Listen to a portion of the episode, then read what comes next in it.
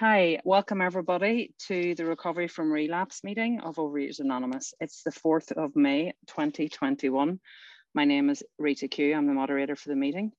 So I'd like to introduce our speaker today. She has been in OA for over 27 years and she's from Sherwood Park in Alberta, Canada. And I am delighted to pre present Brandee M. Take it away, Brandee. Good morning. I don't know what it is where you guys are, but it's really it's 7 a.m. here. So um, what a way to start my morning with you beautiful beautiful people. Um, my name is Brandee. I'm a recovered compulsive overeater, food addict. Um, so I definitely have a story of recovery from relapse, which um, I never ever thought that I would be here talking about recovery from like relapse because when you're in relapse, you never think you're going to get out. I never thought I was going to get out. Um, you know, I just kept trying and trying and trying, and it just, I kept going back to the food. And, you know, the idea of having permanent recovery was so far from my mind. Um, I just could never fathom that. You know, I would see people getting it, and, but I just couldn't. I, you know, I, I was starting to think that I was terminally unique, or maybe, you know, how they talk about the people who can't get it or constitutionally incapable of being honest with themselves. And, you know, I was incapable of being honest with myself. I was, you know, in my mind, there was two things. There was a liar, which was my disease, and there was God, which, you know, was was trying to bring me back, but I was so blocked, right? But every now and then I would get those little things where, you know, God God would show up, but I was just so blocked off that at times I couldn't I couldn't see it. I, you know, so um, I'm just gonna share my pictures um, with you. Um, so this was me at um, the birthday party. This was like, look how happy I look. Um, I was at the OA birthday party. This was um, probably two, about third, maybe three, four years ago. Um, and I was taking this picture because again, I was going, I was look, I was at the birthday party. I'd met some fantastic people. I was going to like, you know, I was going to do it this time. This, you know, this was going to be my time. So I was taking my before pictures. Um, and one of my girlfriends was doing it for me that uh, was with me. And, you know, um, I would love to tell you that I left that birthday party and I recovered and here I am now, but that that wasn't the story. I, I relapsed, you know, I continued to relapse even harder. Um, so that's the one picture. And then um, this was at my top weight. Um, I was 350 pounds. Um, those are my two beautiful girls that are now, she's 18 and this one is uh, 12. So they're much older now. Um, but, you know, just living in the disease, trying to do my best. I remember um, this day specifically, we, we were trying to climb this mountain and my daughter this one ha- went up to the top because i couldn't get there because i was just you know morbidly obese and not able to enjoy that that time with my family because this disease robs us. This disease robs us of um, you know life and life events. Um, so that was uh, my top weight. And this was right before i this was so I went to treatment in September of, um, I went September 12th, 2019. And so this is when I got back, um, which I'll share about. And then this was about, I don't know, maybe like six months ago, but this is what I do all the time is I, I meal prep. Um, that's part of my part of my recovery is that I'm prepared. My abstinence has to come first in my life today. And so if that means that I take a day to fill my freezer of food so that I am never caught off guard, that's what I will do. That's that's you know willing to go to any lengths. Um, so I continue to practice that today. Um, so this is this is uh, kind of on the halfway point. This was uh, in at the OA birthday party this year from my cabin because we couldn't go there. So um, down a pretty significant amount of weight. And then this one is um, this one is closer to me today. So my top weight was 350 pounds and my weight today is 215. And so I've lost about 135 pounds, which I would love to tell you that that's like the biggest miracle, but it's not. It's not. My weight only means that I can wear nicer clothes. Um, I can do more things. I'm going to stop sharing my screen. Um, I can do more. So I can, you know, like physically, I can do pretty much everything that I that I want to do. Um, but you know it's that's just a gift it's the life that i have today that i that's the reason why i wake up you know and you know i was up today at 6 a.m with a sponsee on the phone before this. That's why i do that is because of the life i have. So um i just want to talk about how it so what it was for me is you know i i was i was in these rooms for 27 well 26 years just spinning my wheels and like looking for the answer looking like for somebody to give me that you know magic answer that you know was going to help me recover from this disease. Um but not in those certain terms. I wanted it to be according to brandee's will. Like i wanted you to tell me that i would still be able to eat certain foods um, I wouldn't really have to, you know, I could go to one or two meetings a week and I could leave those meetings and, and just, you know, forget about the fact that I was in OA. Um, I didn't want to like when people say, oh, you know, like program is my life. No, thank you. That was not something I wanted. Um, you know, and, and I heard God mentioned a lot, but I never, I didn't take that God was going to do this for me that i that brandee had to be shut down you know that i had to change not 180 degrees but 360 degrees. Like i had to change. Um and so it was it was baffling to me of why why I wasn't why I wasn't able to lose weight and why I wasn't able to stop you know and the food meanwhile was continuing to kill me. Like i would i would get up in the morning and i would you know i would pl- i never like oh another thing i was not going to do is i was not going to weigh and measure my food because only really sick people compulsive overeaters did that. So at 350 pounds i didn't qualify for a very sick person. Like that was how honest i was with myself. And you know i would we would get these speakers that would come to share at our retreats and they and they would talk about you know how they weigh and measure how they you know use the big book how they how they work their program and i would leave and be like i would just go back to the way i was doing things because i wasn't ready to hear the message obviously. It wasn't that bad you know and so i went through life and when the big book talks about the tornado i was definitely the tornado. I was a know-it-all and you know if you tried to give me advice or suggestions i was i would probably tell you that i had better ways or better suggestions. I couldn't wait to talk. I was not a good listener. So if you were talking to me i was thinking about what i was going to say and i was barely listening to what you were telling me. Um, i definitely was never present in the moment. Um, i just you know had i had my own ideas. Like i was self-will run riot and I was going to do anything and hurt anyone to get my way. Even though my motives were good, my motives were like, I'm a nice person, I'm a good person, you know, I would do something for you. But then I would definitely be building up that resentment in my mind, like, oh, then then they should do this for me. And, you know, and if you didn't live up, like, you know, you would feel the wrath because I would tell you and, you know, so eventually people were starting not to want to be around me. And of course, it was all their fault. It wasn't mine. I was never accountable for anything.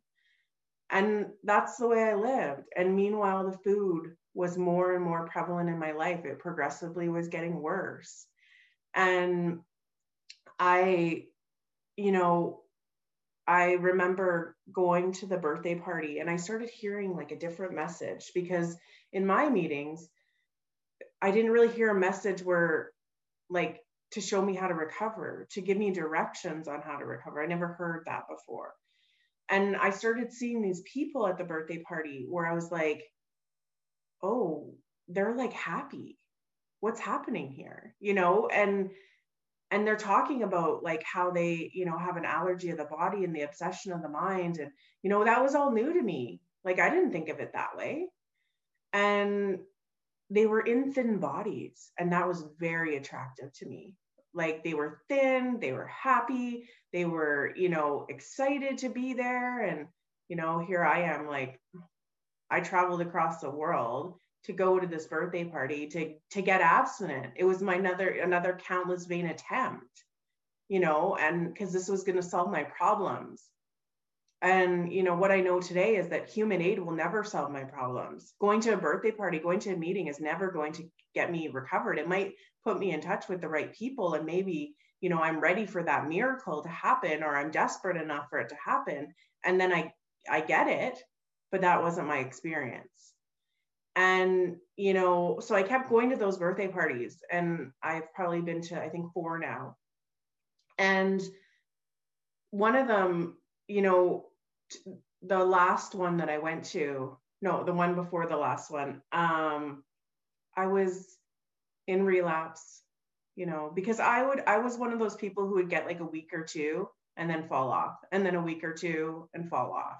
Or, you know, if I had a month, one time I even had a year, but that year I was doing three meals a day, nothing in between, but a lot of good living. That's what they told me in the rooms. Um, and I was having chocolate bars for supper because because isn't that okay? Like I was eating three meals. It was in the confines of my three meal. And I remember somebody telling me, as long as your meal has a beginning and an end. So I would start my meal. And for me as a compulsive overeater, like that's shit that's going to kill me. So I would start at, say, you know, dinner time started at five o'clock to seven o'clock start and an end. Whatever I ate in that time, right on. So I was abstinent and I was going to meetings calling myself abstinent and sponsoring people. Great. You know, like, so those are the kind of messages that I heard. And today I just know that those messages will kill me. If you're, if I, I am a real compulsive overeater. Uh, the way that it describes, I'm the type three in the big book. You know, I have the allergy of the body, the obsession of the mind, and when I start eating certain foods, the train gets on the track and it does not stop. Brandee is not stopping that. You are not stopping that. Nobody's stopping that. You know, I had to have a power greater than myself to help me with this. And so I'm at this birthday party, traveled across the world, like spent a lot of money to go. And, you know, the Friday night, I could, all I could think about was like, I need to eat. I need to eat and I, I was one of those people who said, I will never, ever eat at a retreat. I used to hear people like how they would have stuff stashed in their room. And I, I would judge them. I'd be like, how could you go to something like this and then put shit in your room? Like, aren't you here to like, you know, that that's how arrogant I was. And here I am, like, you know, standing in a conference room of 800 compulsive overeaters at the back with my drug, you know, chocolate in my purse and like fill in my face. And well, somebody stands next to me and I'm hiding and I'm trying to make, you know, I don't know if he knew or not, but I didn't care at that point. I was so addicted to food that I needed my drug, even with 800 compulsive overeaters around me, where I could have asked for help, but I needed my drug. I needed it. And that's how this disease was manifesting in my life. And so I went, you know, to this this and then I went again the next year. And you know, I remember going and that one was like so disappointing for me because I went with all these people that were like recovered and getting it and I was still the one that was fat and I was still the one that was in the food. And you know, they they loved me, but I felt so out of place. and that's like really the story of my life is I've always felt out of place. I felt like I don't belong. You know, very young, my dad told me that, you know, men would never love me if I was fat. You know, my family always had an issue with the way I looked because I was an overweight kid. I was never accepted for who who I was. It was always about my body. And so I learned that, you know, you are not good enough if you are fat. And I carried that through my whole life. And so carrying that through my whole life, you know, you can only imagine the relationships that I had with men, you know, very dysfunctional because nobody was ever going to love me. My my main role model confirmed that for me. And so, you know, I I I was going about life and I it was so in May of 2018, we lost my mom, my dad's, or sorry, my, we lost a lot of people. Um, we lost my husband's mom. And uh, that was like really devastating because he was very close to her and we were all very close to her. And, you know, it was, it was a hard time. And I was abstinent at that time. I like, I was imperfectly abstinent at that time and um, I had been for seven months. And um, so I, I was able to hang on by a thread, but none of those, none of my abstinence has never been neutrality. I've never had neutrality until my abstinence today. And so, you know, we lose his mom and then we, and then in July of that year, my husband was diagnosed with cancer. And um, I went back to the food. At that time, I hit the food very hard and I couldn't stop. Um, I had no trust and reliance in anything else beside my besides myself. And you know, my best thinking got me to where I was. So it wasn't, you know, it wasn't great. Um, my husband had a very, very long treatment, like over almost two years of treatment. And through that time, I was not able to support him. I was in my own shit. I was in my disease. And even though I wanted to so bad, I wanted to be there for him. I wanted to like be his rock. And I couldn't. I couldn't because I was so sick in my compulsion. You know, I was I was using food, I started using drugs, I started using alcohol, anything to numb out the way I was feeling because I can't handle uncomfortable feelings. The buildup of human emotion equals eat for a compulsive overeater. And those emotions were too big. They were too big for me. And so I started eating and eating more and going through the treatment. You know, I was an asshole. Like, you know, I'd be like, you know, the guy's taking chemo and like, you know, radiation. And I'd be like, really do have to sleep that much? You know, you can't do a little more. Like, I was so insensitive and all I could think about is myself because I'm a selfish, self centered person when I'm in my disease. And he, you know, God bless him, he's still with me today. um, he's probably my biggest teacher today, and he probably sees my biggest changes today. And so we went through that, and uh, his dad ended up dying in the middle of that. And um, then my mom got a cancer diagnosis in um, March of 2019. And that was when I finally like I I broke. I couldn't do this anymore. I could not live the way I was living, but I didn't, you know, I didn't want to get better either because again, the, the feelings were big and so uncomfortable. And seeing like my mom was my best friend and seeing her, she got pancreatic cancer and that's a gross, gross death. And seeing her like that and seeing her in pain, I couldn't handle it. I just couldn't. And so the cookie jar was my best friend. Like I would go there to help her and I would sit there and I would just eat. I would eat because I just, I couldn't see her like that. And, you know, and then I would go home and I would use drugs to, to just numb out and alcohol because I just couldn't do this. And I like I don't consider myself an alcoholic, but anything, anything to get out of those feelings. And you, you know, my mom passed away um, in August of that year. And I remember she she could see that my weight was going up. She could see that I was in trouble. And my mom, like her mission in her life was to make sure that I lost weight because she, she she thought that if I could just lose weight that my problems would be solved. And so, you know, God bless her because she was just doing her best. She didn't have any other answers. And she could see how much my weight was tearing me apart, although it was really my head that was tearing me apart. And so, you know, on her deathbed, she said to me, Brenda, you're not going to continue this, are you?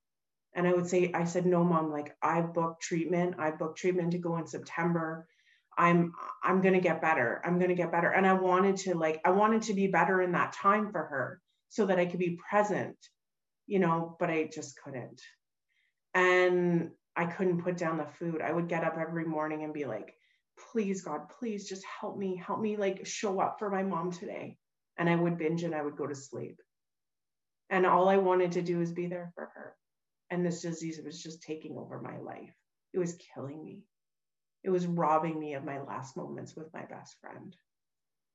And when my mom passed away, I did, I did book treatment. And she said, she's like, but don't eat until you go to treatment. And I was like, no, I won't. But I couldn't. I ate until the day before I left and the morning I was on the plane. And when I was sitting on the plane, I was like, what are you doing? Why are you going to treatment for food addiction? This is ridiculous. You know, here I am almost 300 pounds again because I had lost 50 pounds. And I'm like, this is ridiculous. You don't need treatment. Are you kidding me? I was dying. I needed help. But you know, I just thought it was a countless vain attempt again, like, because I just didn't believe, I did not believe that I could have recovery from this disease. And so I went to treatment and they made me put down all my alcoholic foods. And remember, I was never going to do that. I was always going to eat in moderation. Fuck, I can't eat in moderation. I can't eat chocolate in moderation. I can't eat cookies in moderation. I have the allergy. And so I put down the food there September 12th, and I've been abstinent ever since. And my abstinence is very black and white. It has to be. I cannot have sugar, fat, like saturated fat, flour. I don't do caffeine because it gives me anxiety. And, you know, today I'm willing to go to any lengths when it comes to my food. I weigh and measure. I said I would never weigh and measure unless I got really bad. Well, I'm really, I was really bad you know and today i don't fool around with that i commit my food that you know the night before also said i would never commit my food i do that those are the disciplines that i just need to do around my food to arrest my illness you know and that's what they suggested i do and so i listened because i was desperate and i was dying so i had to listen to something other than my own head i was not working and in the big book where it talks about um, you know, men and women drink essentially because they like the effect produced by alcohol. I love the effect produced by food. You know, it took me out of those emotions. It took me from being like up here, you know, white knuckling or like so scared or so resentful or anything, like any emotion that I was feeling. And it just calmed me for about seven seconds. And then I would need another hit, just like an alcoholic. And I could see that in my patterns of behavior. I was actually seeing it. And so I was believing that maybe that this, this book is actually about me and it could work for me. So I, you know, I only stayed in treatment for about 12 days. I came home and I got a sponsor and I started working this program like my hair was on fire. I was telling my sponsor, okay, let's go, let's go, let's go. Because I knew I would only be able to hang on for so long you know, I had tried this before. And so, you know, the fog was lifting because I put down all my alcoholic foods, the fog was lifting. And I was seeing life in a different light. I never realized how those foods impacted my body, you know, and so the food fog was gone and I was raw. I was so raw and I was in pain. I had a lot of human emotion that had built up. And so, you know, I started working the steps with my sponsor and we went through, we went through really quickly. And, you know, I I'm just looking at my next page. So, you know, I I, t- I, heed, I heeded the warning in the first 164 pages, but especially until we agnostic, because this is why I kept relapsing. Why I kept relapsing is because I was relying on my own power, you know, and I wasn't leaning into God. Today, I lean into God for everything. And if you call me and ask me something, I'm going to say, What does your higher power say? What does God say? Because I don't know. I don't have the answers. I'll pray with you. But God is the one who needs to do for me what I can't do for myself today. And I missed that for 26 years. I thought you were going to solve my problems. I thought you were going to make me better. I am beyond human aid. You know, no human power is going to relieve my obsession. But I wanted you to. I thought if I had a really good sponsor, then maybe I would be cured. No, I had awesome sponsors and I relapsed. So if you are serious on page 325, if you are seriously alcoholic, we were, which we, we, we believe there is no middle of the road, road solution. We were in a position that life was becoming impossible. We passed through the region, no return through human aid. Like heed the warning. I had I had two alternatives. Go on to the bitter end. You heard parts of my life. You weren't living it with me. I bet you can imagine how great it was. So I could go on like that and probably live a life by myself because nobody wanted to be around me. Or I could accept spiritual help. Those are my only two alternatives. So, what does accepting spiritual help look like? Fire Brandee, hire God. Brandee does not know. You know, my best thinking got me here. God's best thinking has brought me to a place beyond my wildest dreams. You know, relationships in my life today are so different. My husband and I were like on the verge of divorce. When I got back from treatment, like th- there was a pink cloud for a bit, but then you know what? My character defects started to show up again. And I like we were separated for a good six months. Today, I love my husband. I could never tell you that both my feet were in on my relationship, on any relationship in my life. God has brought me to a place that both feet are in. Like, I want to be with my husband. I could never say that before because I was always wanting the easier, softer way. I wanted to go where the grass might be greener. I wanted it to be easy. And this program is not easy. There's stuff we need to go through you know, if I'm not going through pain, if I'm not working through my shit, I'm not growing.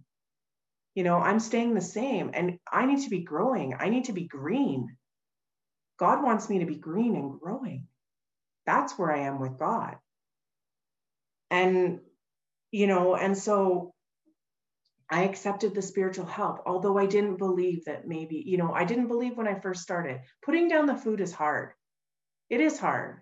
I'm not going to say it's not hard. It was hard for three months. I thought about food constantly. I had dreams about it all the time.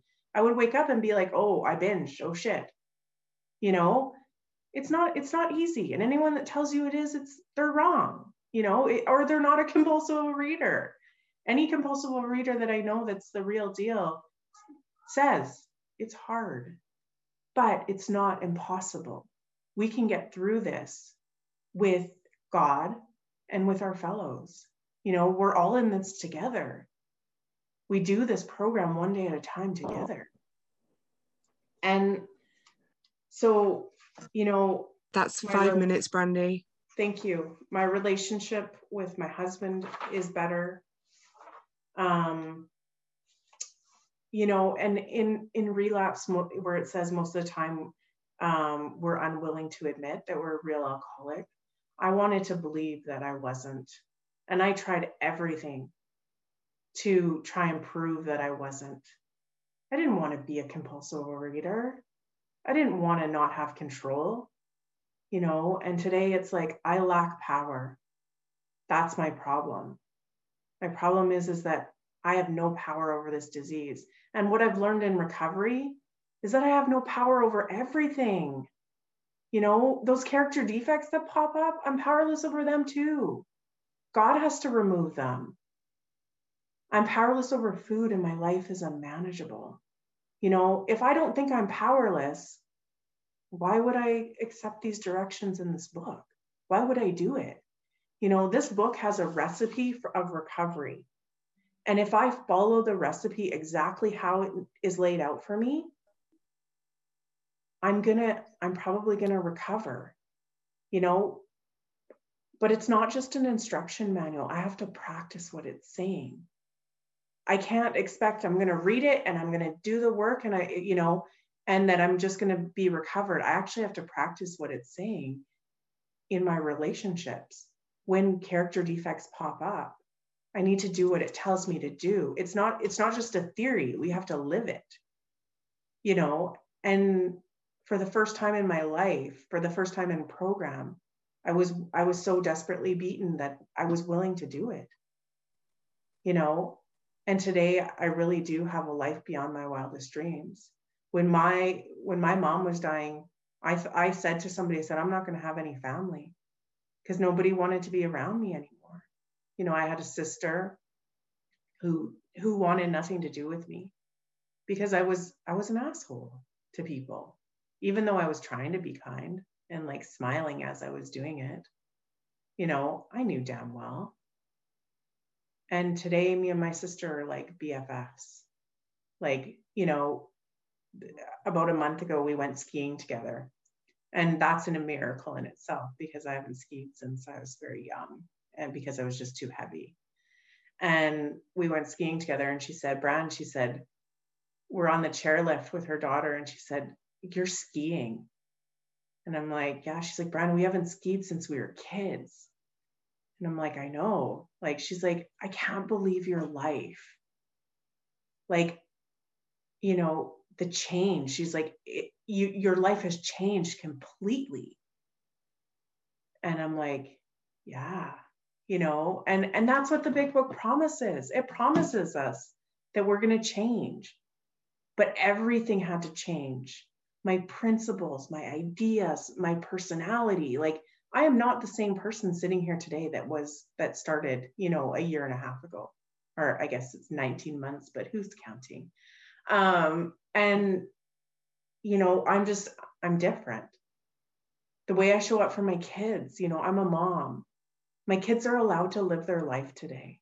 They're not controlled by somebody who thinks they know everything. My kids have a higher power today.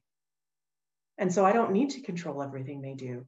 I need to be here. I need to support them. I need to love them. I need to hug them.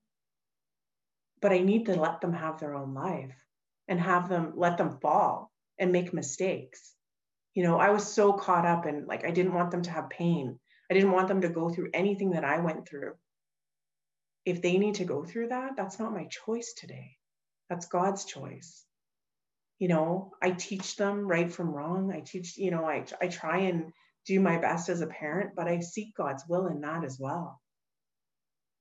Because I'm not a controller anymore. I'm not running the show. I have a new employer. Brandee's fired, God is hired, you know, and he performs my work well, you know, like he does. The biggest thing in my program today is helping others, you know. God, how can I be of service? I never wanted to sponsor before. When my phone would ring, I'd be like, oh, it's a program person. I don't want to answer. Today, I answer my phone, you know, because my job today is to help other people recover from this disease. I can't make you recover from this disease. I can't give it to you, but I can tell you about how this worked for me. You know, and and that's all that's what I do today. You know, I have my sponsees, they're sponsoring, we have a community of people. And today this program is my life because I know that I don't have a life without this program. Everything else comes second to God today and God wants me to be in these rooms carrying this message.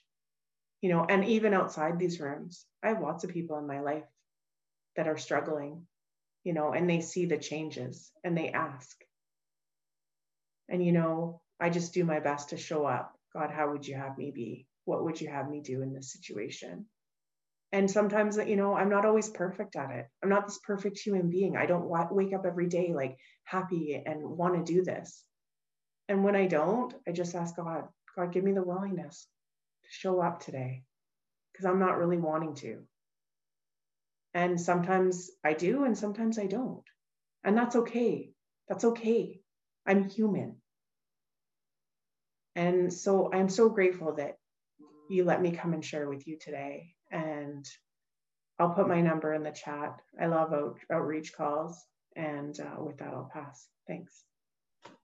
Brandee, that was wonderful. Thank you so, so much.